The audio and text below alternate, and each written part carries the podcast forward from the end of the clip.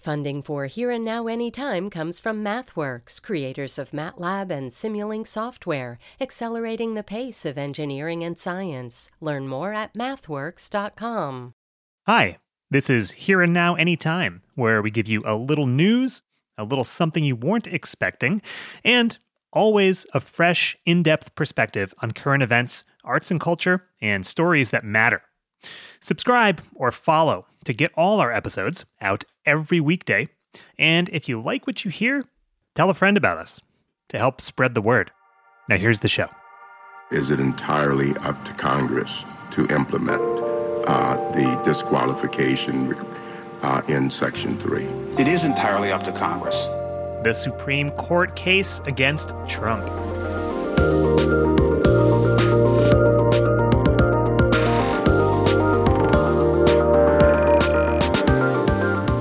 Thursday, February 8th, and this is Here and Now Anytime from NPR and WBUR Boston.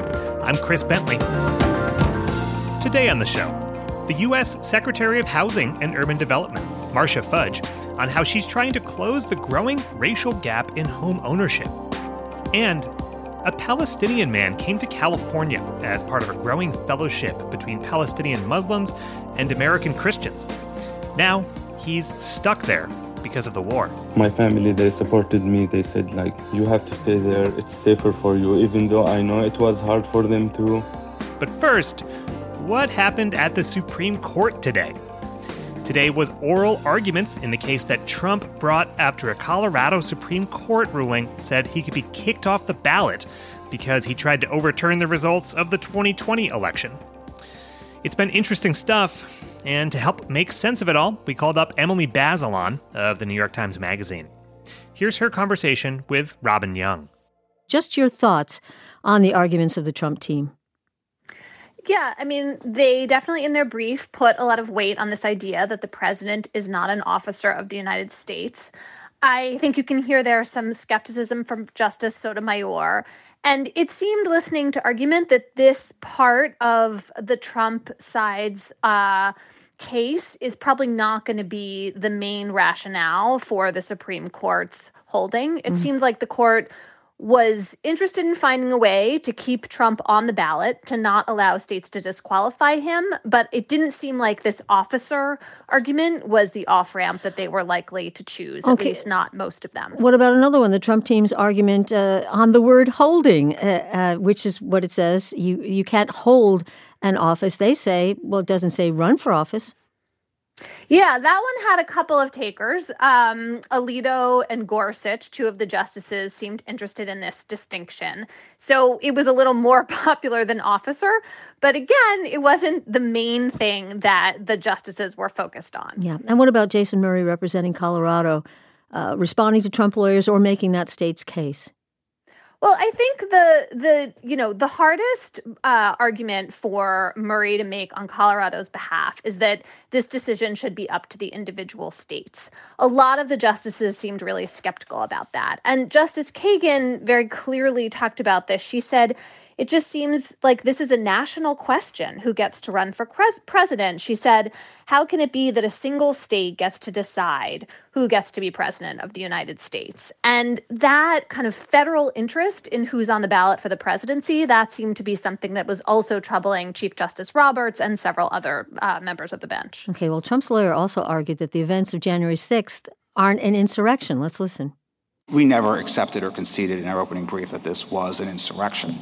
What we said in our opening brief was President Trump did not engage in any act that can plausibly be characterized as insurrection. All right, so why would not this not be an insurrection? What is your argument that it's not? Your reply brief says that it wasn't because I think you say um, it did not involve an organized attempt to overthrow right. the government. So that's one of many reasons. But for an insurrection, there needs to be an organized, concerted effort to overthrow the government of the United States through violence. And this and so riot the point is that a chaotic effort to overthrow the government is not an insurrection? No, we didn't concede that it's an effort to overthrow the government either, Justice Jackson. Justice Ketanji Brown Jackson. Um, Emily, your thoughts? I think that the Supreme Court is going to stay away from this question of whether Trump engaged has implications for him politically and also for his criminal exposure. And I think they're going to pick one of these other bases for deciding the case to keep him on the ballot without really reaching this question of whether they think that he engaged in insurrection or not. Emily Bazelon, court watcher, a staff writer, New York Times Magazine. Emily, thank you. Thanks for having me.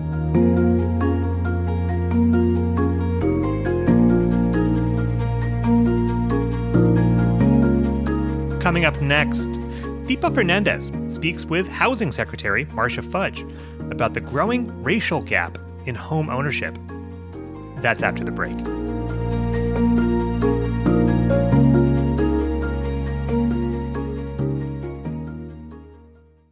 This message comes from NPR sponsor Dana Farber Cancer Institute, one of the largest recipients of NIH funding. Dana Farber scientists played a substantial role in developing more than half the cancer drugs approved by the FDA in the last five years, data through 2022. They've made one advanced cancer discovery after another for over 75 years. Dana Farber Cancer Institute is changing lives everywhere. More at danafarber.org/slash/everywhere.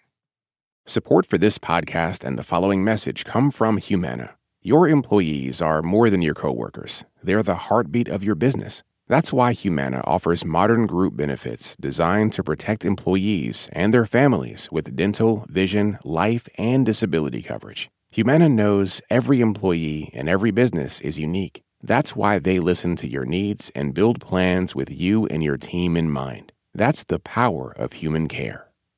Support for NPR and the following message come from the Wallace Foundation, working to develop and share practices that can improve learning and enrichment for young people and the vitality of the arts for everyone. Ideas and information at wallacefoundation.org.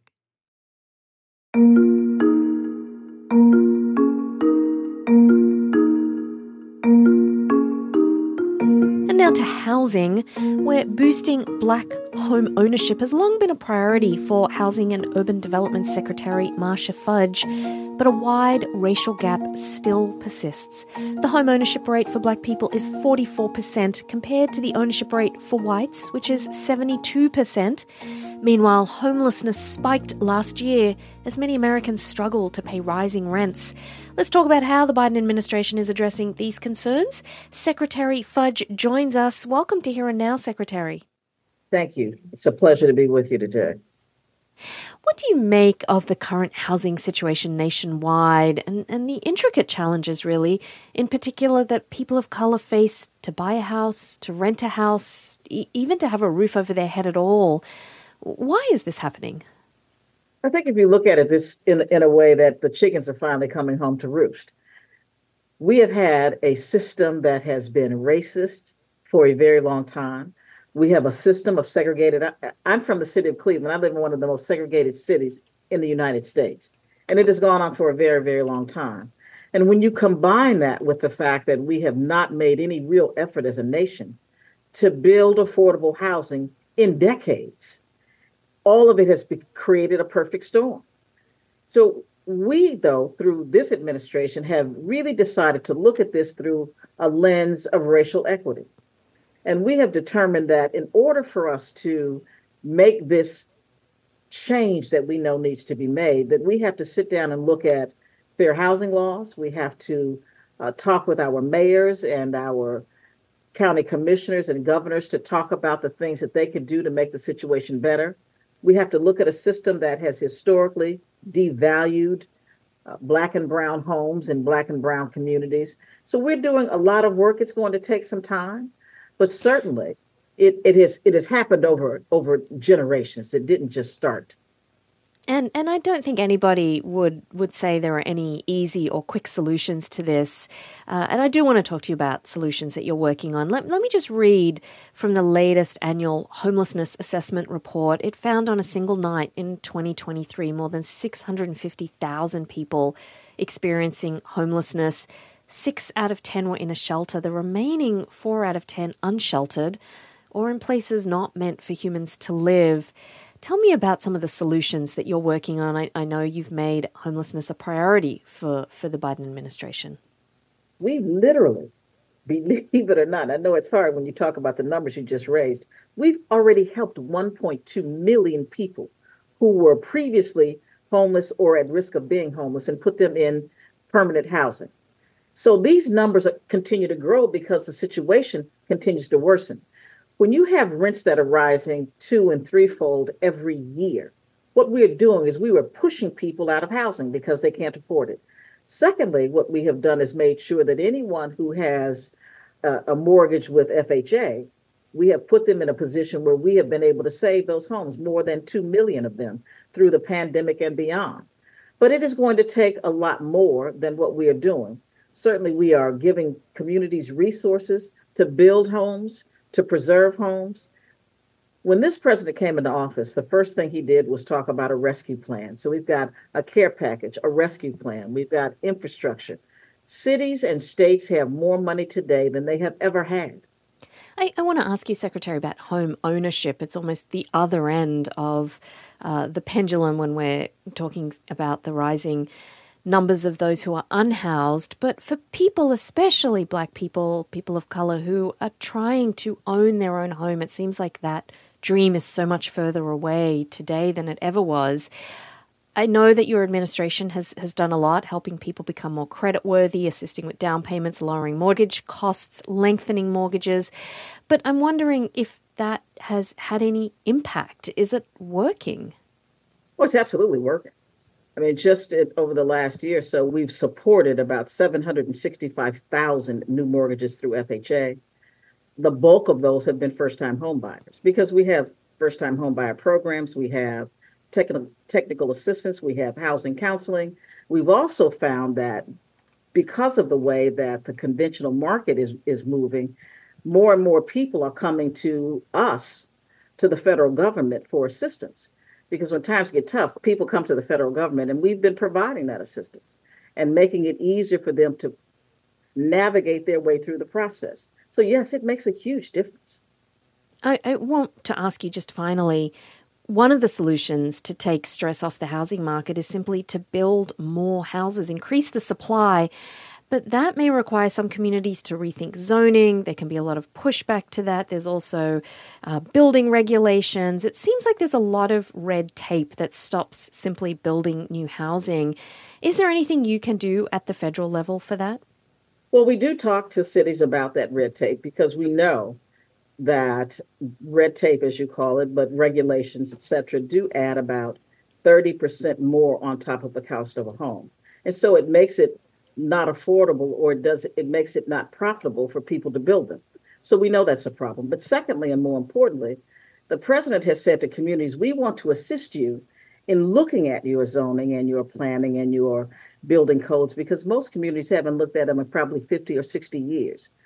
So he put in the budget about $85 million to assist with making that process smoother because we know that if we can get people to understand that we cannot continue to just build single family homes, that we're going to have to build homes at a different kind of price point that are smaller, that are more affordable, that can be uh, built faster. So we're looking at manufactured homes. We're looking at modular homes. We're looking at prefab. We're looking at 3D. All of the things that we know can be done quickly and can be done with a certain amount of density so that we can actually start to solve the problem instead of making the problem worse. Housing Secretary Marcia Fudge, thank you so much for joining us. Thank you. It's my pleasure, Kathy.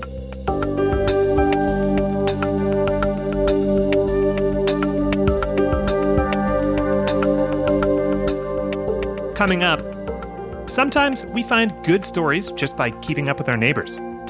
That's the case for our next conversation, where Deepa introduces us to a Palestinian man who came to her town in California and has been unable to get home. Stick around.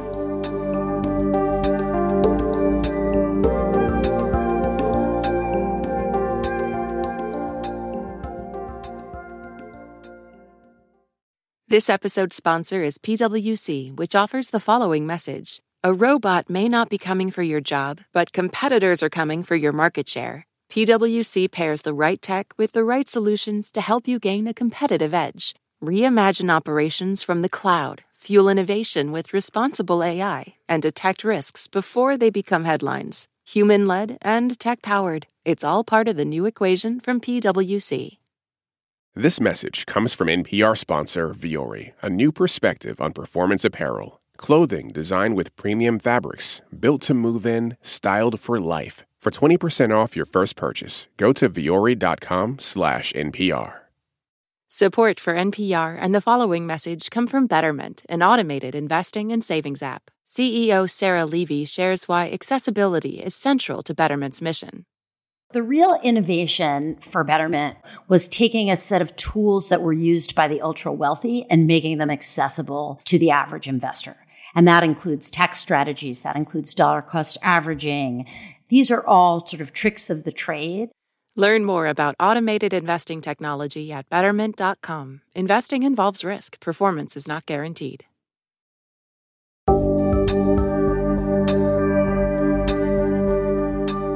Secretary of State Antony Blinken wrapped up his latest trip to the Middle East today, having failed to secure an extended ceasefire agreement between Israel and Hamas.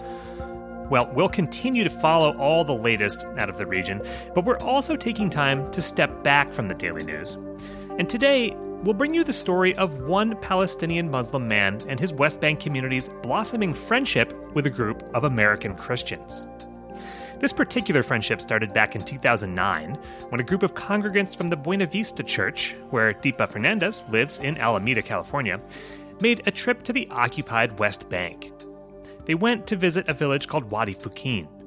It's in the Bethlehem district of the West Bank. And over the years, residents of Wadi Fukin have suffered the loss of loved ones and land to the expansion of Israeli settlements. As the Christians from California continued to visit Wadi Fukin over the years, so too did other Americans. They formed a group called the Friends of Wadi Fukin, American Christians sharing fellowship with Palestinian Muslims. One engineer from the village, named Adam, designed a guest house for Wadi Fukin so visitors would have someplace to stay. Plans in hand, Adam arrived in the U.S. last August to raise money to build the guest house. But then the war broke out and he couldn't get home. Deepa recently sat down with Adam in Alameda. And by the way, we're only using his first name because of security concerns for his family back in the West Bank. Here's his conversation with Deepa. So, Adam, when you came to the US in August, it was to fulfill a dream to build a guest house in Wadi Fukin. Why was it important to you to raise money for a place for visitors to stay in your village?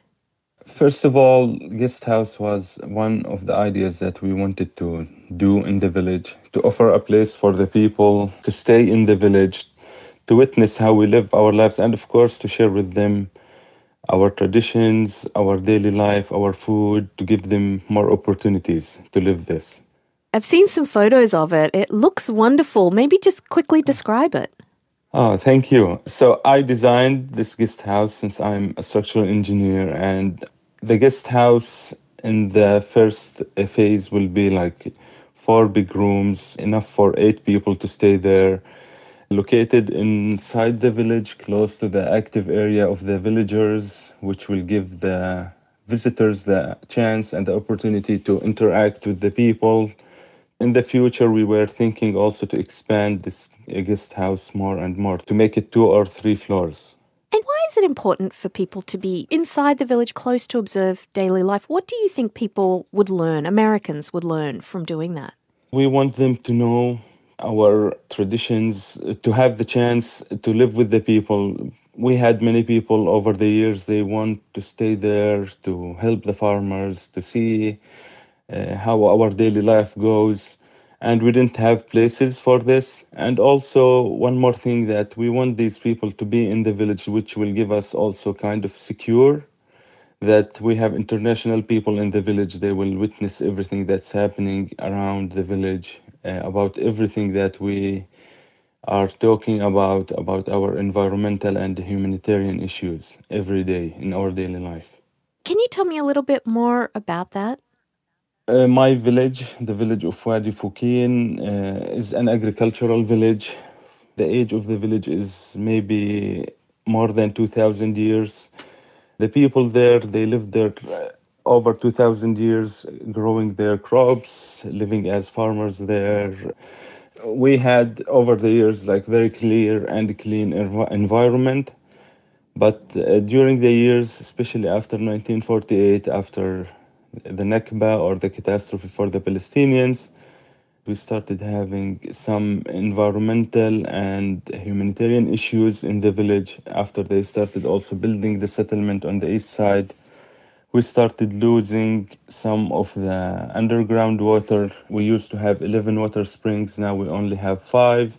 We started having also waste from their construction work, uh, some raw sewage water flooding from the settlement on our land, which made a big pollution mm. for our uh, environment. Yeah, and and the photos actually, if one was to see those, show how there is an incremental loss of the land in Wadi Fukin to this settlement. You were planning to return in November back to Wadi Fukin, to the West Bank, but then there were the attacks of October 7th, then the Israeli bombardment of Gaza began. Your village is in the occupied West Bank. What did you hear from your family and how did it feel being so far away?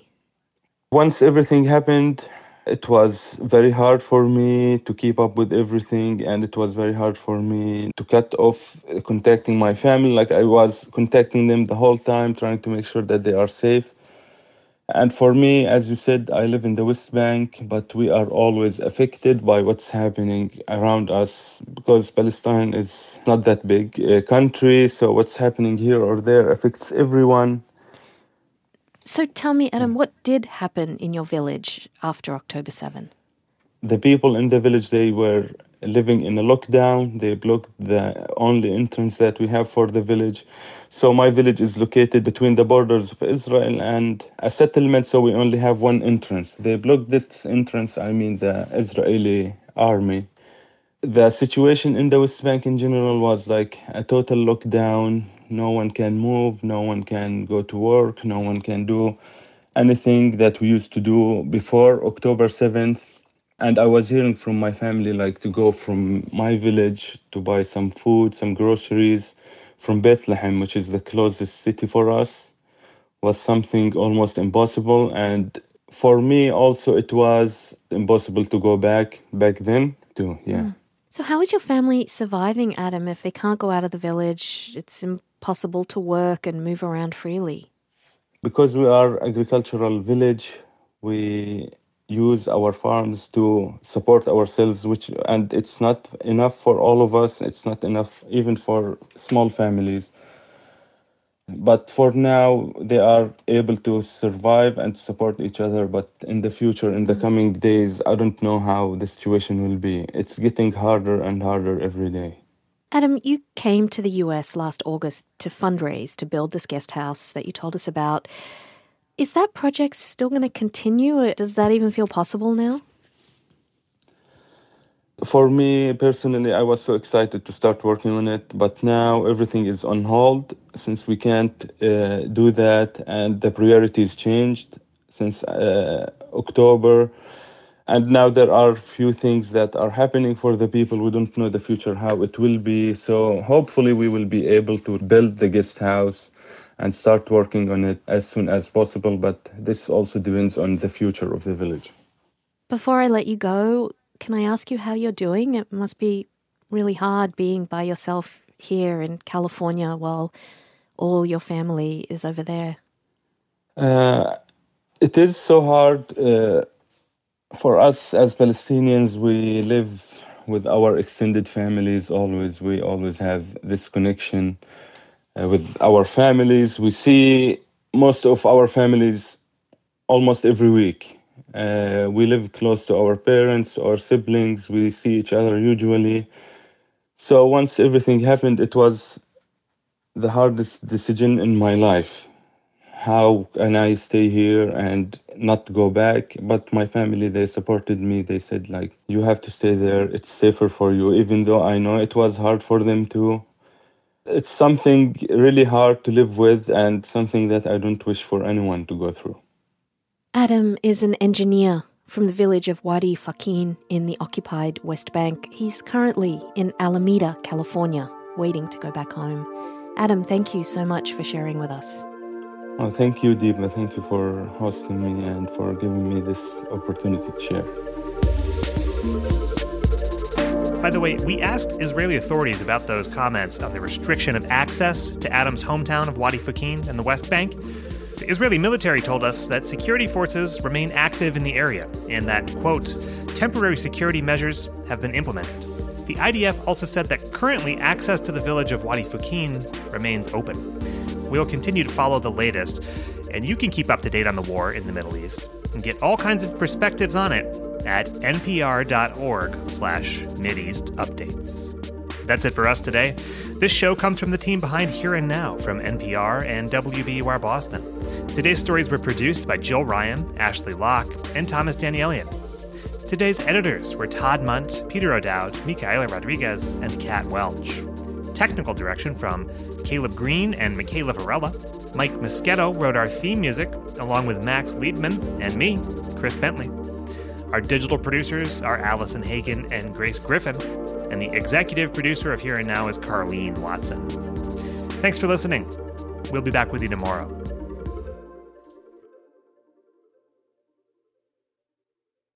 This message comes from NPR sponsor E-Trade from Morgan Stanley. Take control of your financial future with E-Trade. No matter what kind of investor you are, their tools and resources can help you be ready for what's next. Now when you open an account, you can get up to $1,000 with a qualifying deposit. Terms apply. Learn more at etrade.com/npr. Investing involves risks. Morgan Stanley Smith Barney LLC, member SIPC. E-Trade is a business of Morgan Stanley. Support for NPR and the following message come from Rosetta Stone, the perfect app to achieve your language learning goals no matter how busy your schedule gets. It's designed to maximize study time with immersive 10 minute lessons and audio practice for your commute. Plus, tailor your learning plan for specific objectives like travel. Get Rosetta Stone's lifetime membership for 50% off and unlimited access to 25 language courses. Learn more at rosettastone.com/npr. It's a high stakes election year, so it's not enough to just follow along. You need to understand what's happening so you are fully informed come November.